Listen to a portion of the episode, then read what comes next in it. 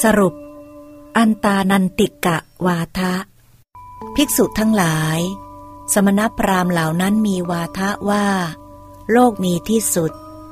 โลกไม่มีที่สุด บัญญัติว่า โลกมีที่สุด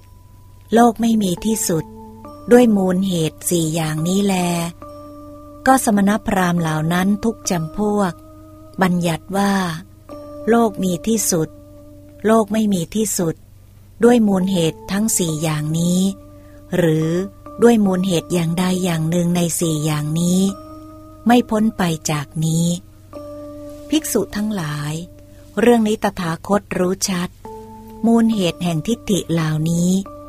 ที่บุคคลยึดถืออย่างนี้แล้ว ย่อมมีคติและพบหน้าอย่างนั้นอย่างนั้น ตถาคตรู้มูลเหตุนั้นชัด และยังรู้ชัดยิ่งขึ้นไปกว่านั้นอีก จึงไม่ยึดมั่น เมื่อไม่ยึดมั่น จึงรู้ความดับด้วยตนเอง รู้ความเกิด ความดับ คุณ โทษ และอุบายเครื่องสลัดเวทนาออกตามความเป็นจริง ตถาคตจึงหลุดพ้น เพราะไม่ยึดมั่น ถือมั่น ภิกษุทั้งหลายทำเหล่านี้แล ลึกซึ้ง เห็นได้ยาก รู้ตามได้ยาก สงบ ประณีต ใช้เหตุผลคาดคะเนเอาไม่ได้ ละเอียด